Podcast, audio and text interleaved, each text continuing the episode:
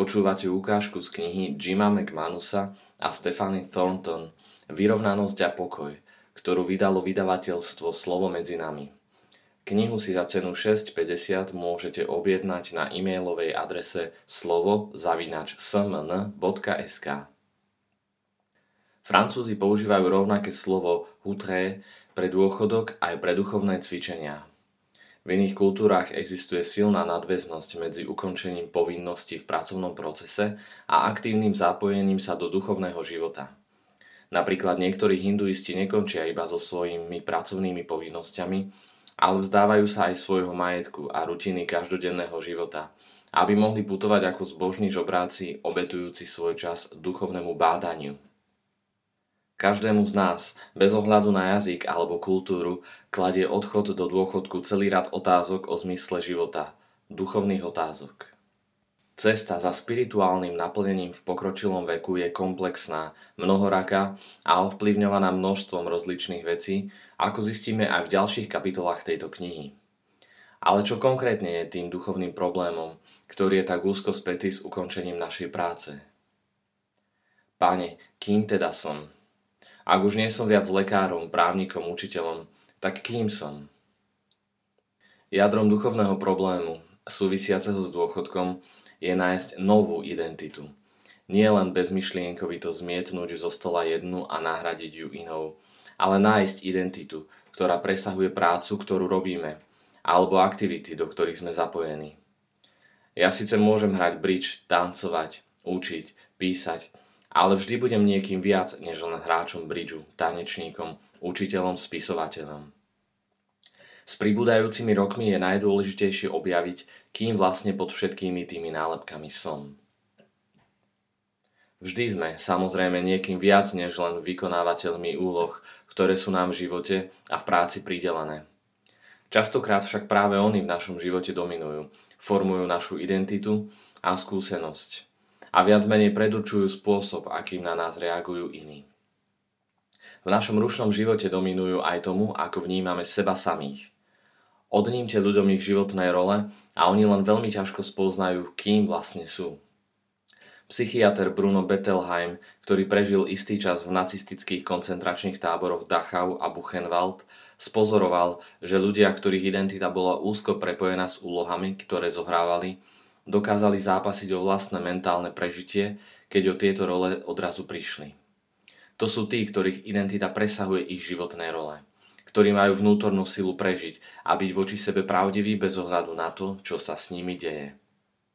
Systematickejšia štúdia jednotlivcov, ktorí vykazujú veľmi veľkú vnútornú silu v náročných podmienkach, potvrdzuje, že ich identita je zakorenená väčšmi v hodnotách než v rolách vymedzených prácou. Títo jednotlivci jasnejšie chápu podstatné hodnoty. Hodnoty, medzi ktorými nikdy nechýba súcit, zľutovanie, odvaha, spravodlivosť a integrita. Tam, kde sa iní sústredia na plnenie požiadaviek svojej špecifické role, títo jednotlivci sa usilujú žiť podľa spomínaných podstatných hodnot. Nie sú samozrejme presvedčení, že sa im to bude dariť po celý život, ale úprimne a čestne v to veria. Tí prví vnímajú priepas medzi túžbou a realitou ako zúfalo neprekonateľnú. Tí druhí vnímajú sami seba s nádejou ako nositeľov pokroku, snažiacich sa neustále napredovať. Pokladajú sa za osobne zodpovedných za blaho druhých a za blaho sveta a usilujú sa rozpoznať, v čom táto zodpovednosť spočíva a ako ju treba plniť. Ide o záväzok formovať svoj život podľa spomínaných hodnôt a robiť to, na čom skutočne záleží. Toto poskytuje týmto jednotlivcom identitu, ktorá vydrží takmer všetko. Identitu neporušenú a sústredenú len na podstatu. Takíto ľudia nám imponujú. Sú z materiálu, z akého sa vyrábajú svety. Niektorí jednotlivci rozvíjajú svoju identitu, ktorú už majú mocne zakorenenú vo svojich životných hodnotách. Pomyslite na mladých mužov a ženy, ktorí sa po celé stáročia zavezujú žiť morálnym spôsobom života a vykonávať tak aj svoje povolanie.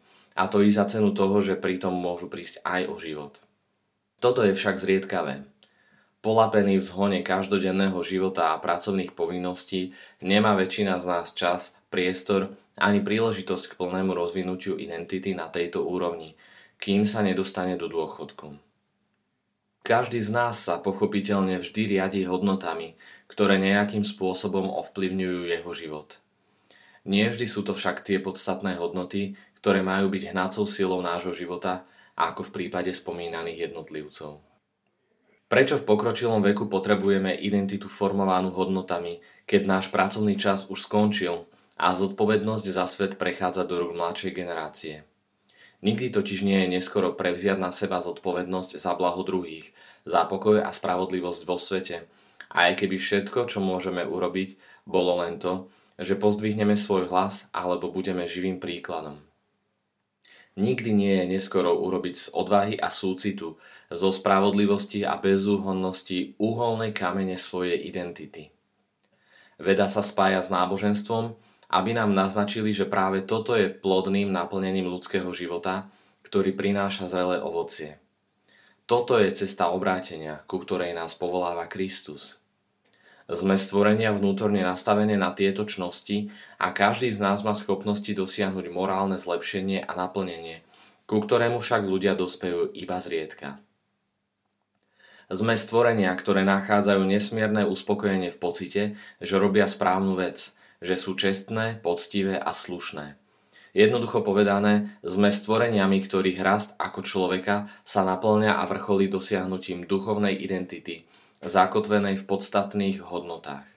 Toto máme na mysli, keď hovoríme o duchovnej sile, prinášajúcej radosť a pokoj v každom veku, ako aj o vyrovnanosti pochádzajúcej z vedomia, že človek prežíva svoj život na správnom mieste že robí správnu vec. Duchovná sila je životne dôležitým zdrojom posily na našej ceste v pokročilom veku. Dôchodok je len prvou etapou starnutia – Akokoľvek zdravo a šťastne sa pri nových aktivitách cítime, vždy smerujeme do neistoty.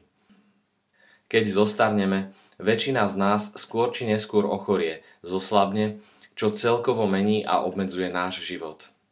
Postretnú nás bolestné straty, či už smrť alebo demencia našich milovaných, tých, s ktorými prežívame svoj život. V neposlednom rade sa s myšlienkou na smrť musíme zmieriť aj my sami. Herečka Beta Davisová naznačila stručne a výstížne, že staroba nie je pre slabochov.